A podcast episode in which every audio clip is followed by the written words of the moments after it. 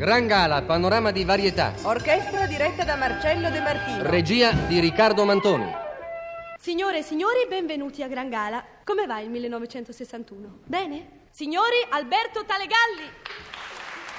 Proscopo della settimana, il Gopricorno, è il simbolo che dominerà di più su sopra gli avvenimenti dei prossimi giorni come segno dello zotico. E è proprio per questo che vi parlo io, che ripresento la bocca ufficiale dell'FFSSS. Oh, mo però questa sigla non significa per niente Ferrovie dello Stato, abbondante di esse. No, Federazione Fattucchieri, Streghe, Sibille e Strolochi.